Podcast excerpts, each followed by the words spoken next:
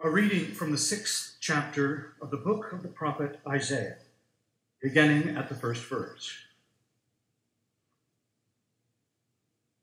In the year that King Uzziah died, I saw the Lord sitting on a throne, high and lofty, and the hem of the Lord's robe filled the temple. Seraphs were in attendance above the Lord. Each had six wings. With two they covered their faces and with two they covered their feet, and with two they flew. And one called to another and said, Holy, holy, holy is the Lord of hosts. The whole earth is full of God's glory. The pivots on the thresholds shook at the voices of those who called, and the house was filled with smoke. And I said, Woe is me, I am lost for I am a man of unclean lips, and I live among a people of unclean lips. Yet my eyes have seen the King, the Lord of hosts. Then one of the seraphs flew to me, holding a live coal that had been taken from the altar with a pair of tongs.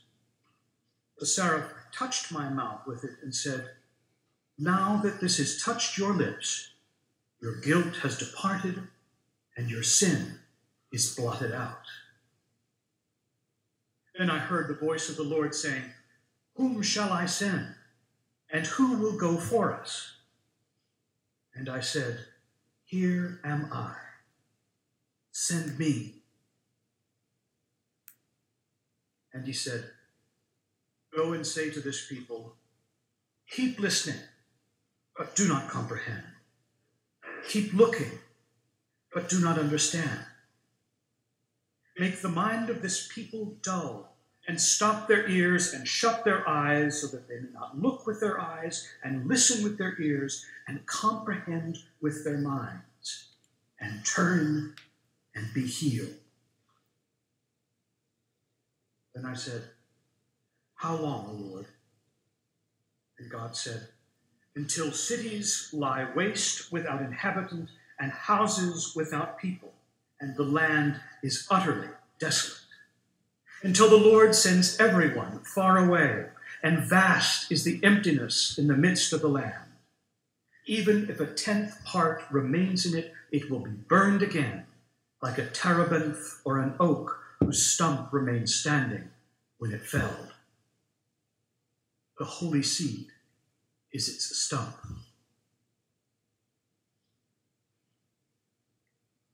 These are our sacred stories.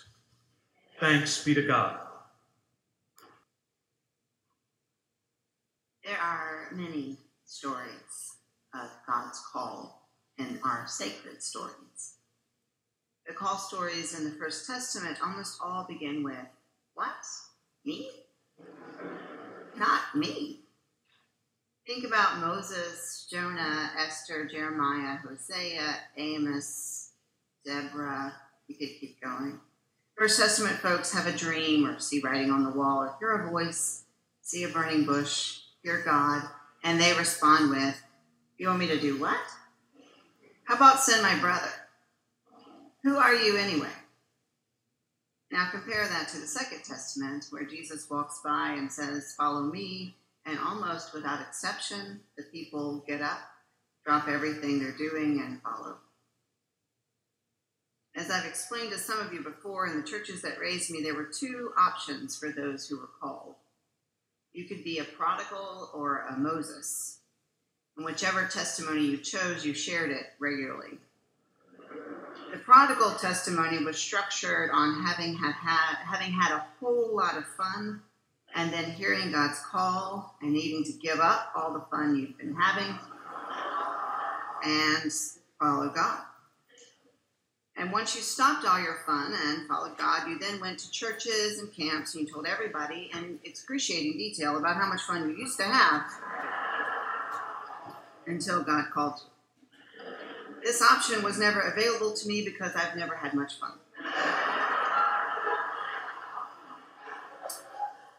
Moses testimony was structured on hearing a call from God to do something extremely specific like go be a missionary in China. You had to say no to this call for several years, maybe even some degrees in school, and then you would finally surrender and do the thing God told you to do back when you were 13 at youth camp. You would eventually return from whatever mission experience you were called to go on, and then go to churches and camps and tell everyone in excruciating detail how much fun you didn't have listening to God. While this option was available for me, I did manage to avoid it by finding progressive Christianity, thank God. Isaiah didn't get the memo and doesn't fit either of these models. He's a First Testament anomaly. He doesn't resist the call of God, and arguably, he's not called at all. He volunteers. He has this vision you heard it read this morning, and in the vision, God asks who God can send to the people. And unless this is a passive aggressive or sarcastic God, it's not a calling, it's a quandary. Whom can I send and who will go for us? God ponders. Isaiah volunteers. But, and friends, I realized this for the first time this week, he doesn't volunteer from a place of arrogance. This is not the arrogance of so much of what is blamed on the call of God. You know, where rich white people go to feel good about themselves by heaping token benevolence on people they never bother to build relationships with, merely reinforcing the power differential where there's no sharing, no community, no learning and listening, just superiority.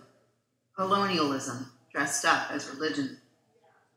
This is not what's happening here, but it's only because Isaiah has an epiphany.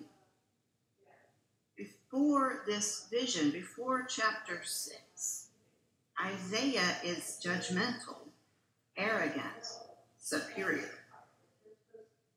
In chapters 1 through 5, Isaiah has a lot to say of Judah, and none of it is kind or compassionate. He accuses them of having forgotten and forsaken the Lord. That's chapter 1, verse 4. He says their worship is futile, chapter 1, verses 11 through 17. He accuses their leaders of being corrupt, chapter 1, verse 23.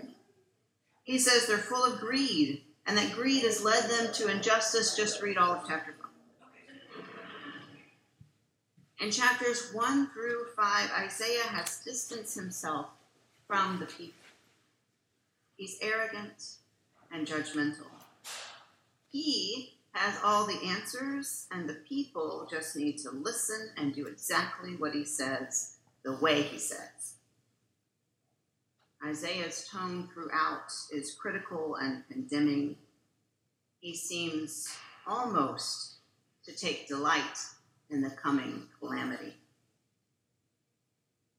For five chapters, he's pointed his judgmental finger at his fellow Judeans. But in chapter six, in the presence of Yahweh's holiness, he suddenly realizes his own unholiness. He cries, Woe is me, I'm lost, for I am a man of unclean lips, and I live among a people of unclean lips. Yet my eyes have seen the Lord, the God of hosts. He comes to understand that he's one of them.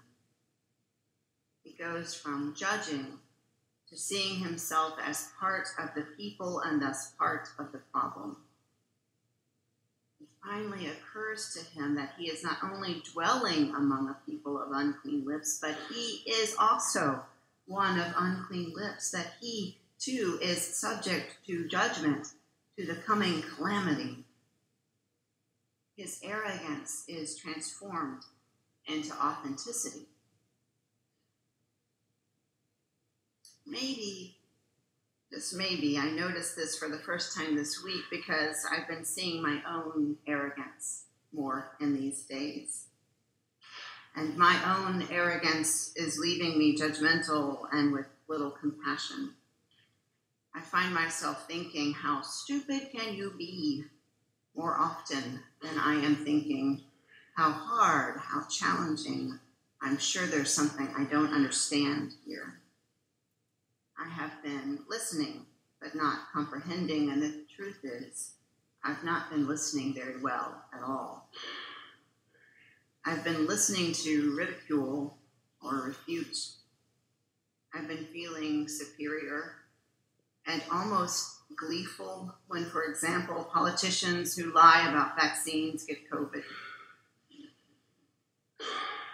When a white person claims to be not a racist. When someone shouts about what the Bible says. I could go on and on. I haven't known what to do with these feelings of arrogance and superiority. But this week, at least, I had a name for them and a companion in Isaiah. It's not just arrogance, it's intellectual arrogance. I wonder if I'm the only one struggling with intellectual arrogance, the only one feeling self righteous and superior in these days. I don't need you to raise your hands.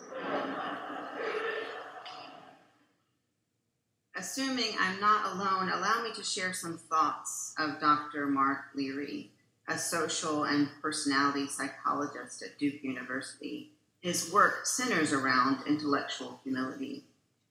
He says intellectual humility is the recognition that things you believe might in fact be wrong. Humility is not bashfulness. It's not about being a pushover. It's not about lacking confidence or self esteem. No, intellectual humility is a way of being, a method. It's about entertaining the possibility that we may be wrong and being open to learning from the experiences of others. That part really got me. Being open to learning from the experiences of others.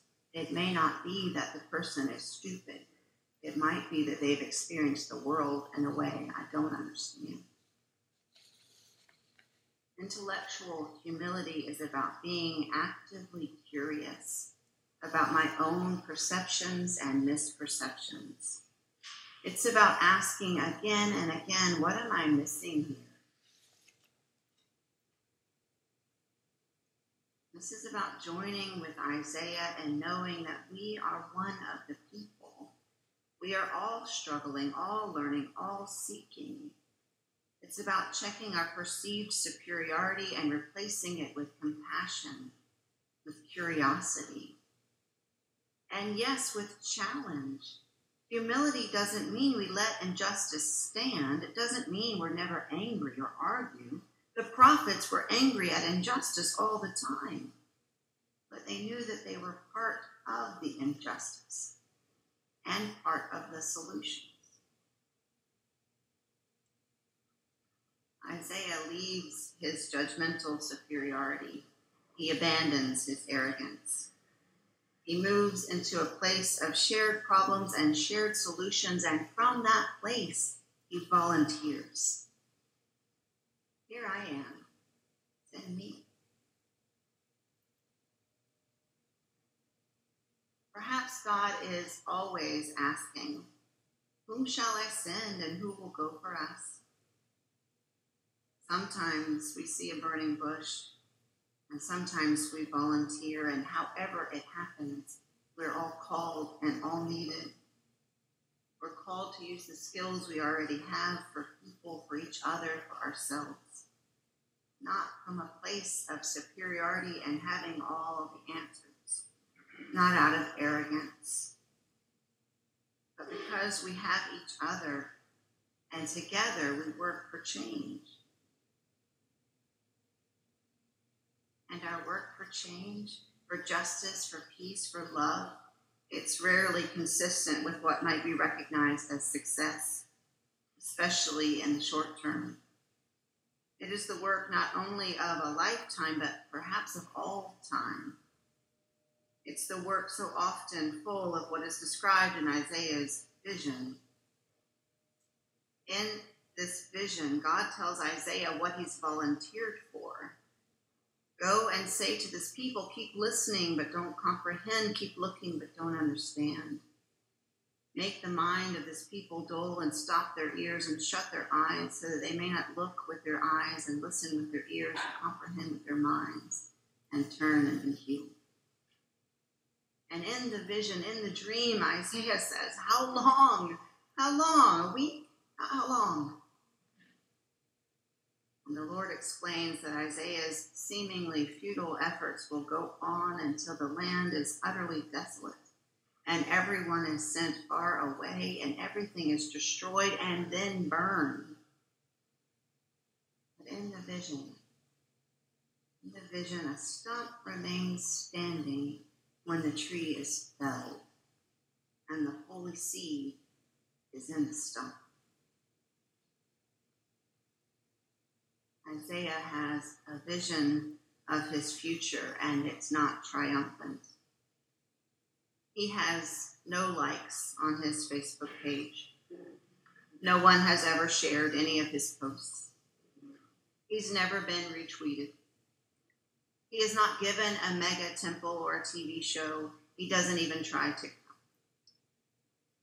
Based on everything the world would see as success, Isaiah is going to fail and fail big time.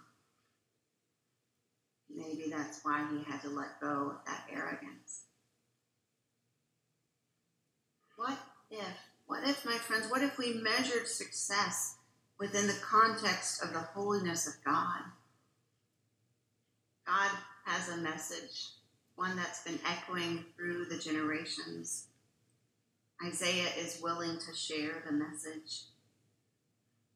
Even though Isaiah will not see it in his lifetime, a seed will be created a seed of hope and justice and love. Interestingly to me, this vision of Isaiah seems to inspire him rather than leave him in despair. He now knows that he's one of the people. He knows that he's part of the problem and part of the solutions. He is a prophet, yes, and he's one of the people. And Isaiah and the people are worried and anxious. The passage begins in the year that King Uzziah died. Uzziah reigned for half a century, and it was a great half century. The people prospered.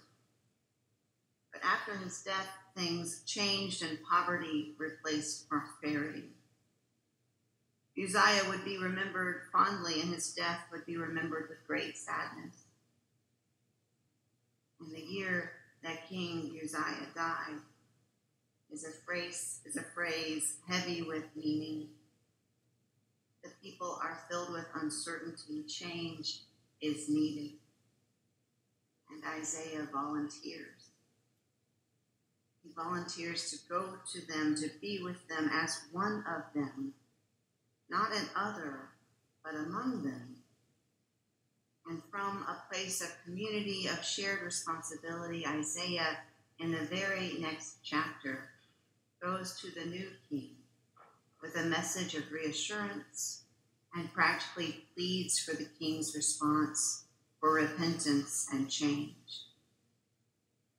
He does all of this from a place of authenticity and humility and openness and community. And so we seek answers together and we work on our arrogance and we try to be authentic.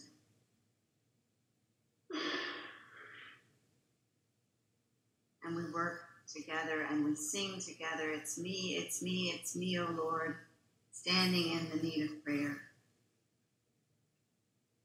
Because sometimes we're called and sometimes we volunteer. And however it happens, we are needed. We must love ourselves and each other and the world. And we might not ever achieve anything the world might call success. But as people of faith, we will live into hope. We will work for justice. We will trust that the seed is growing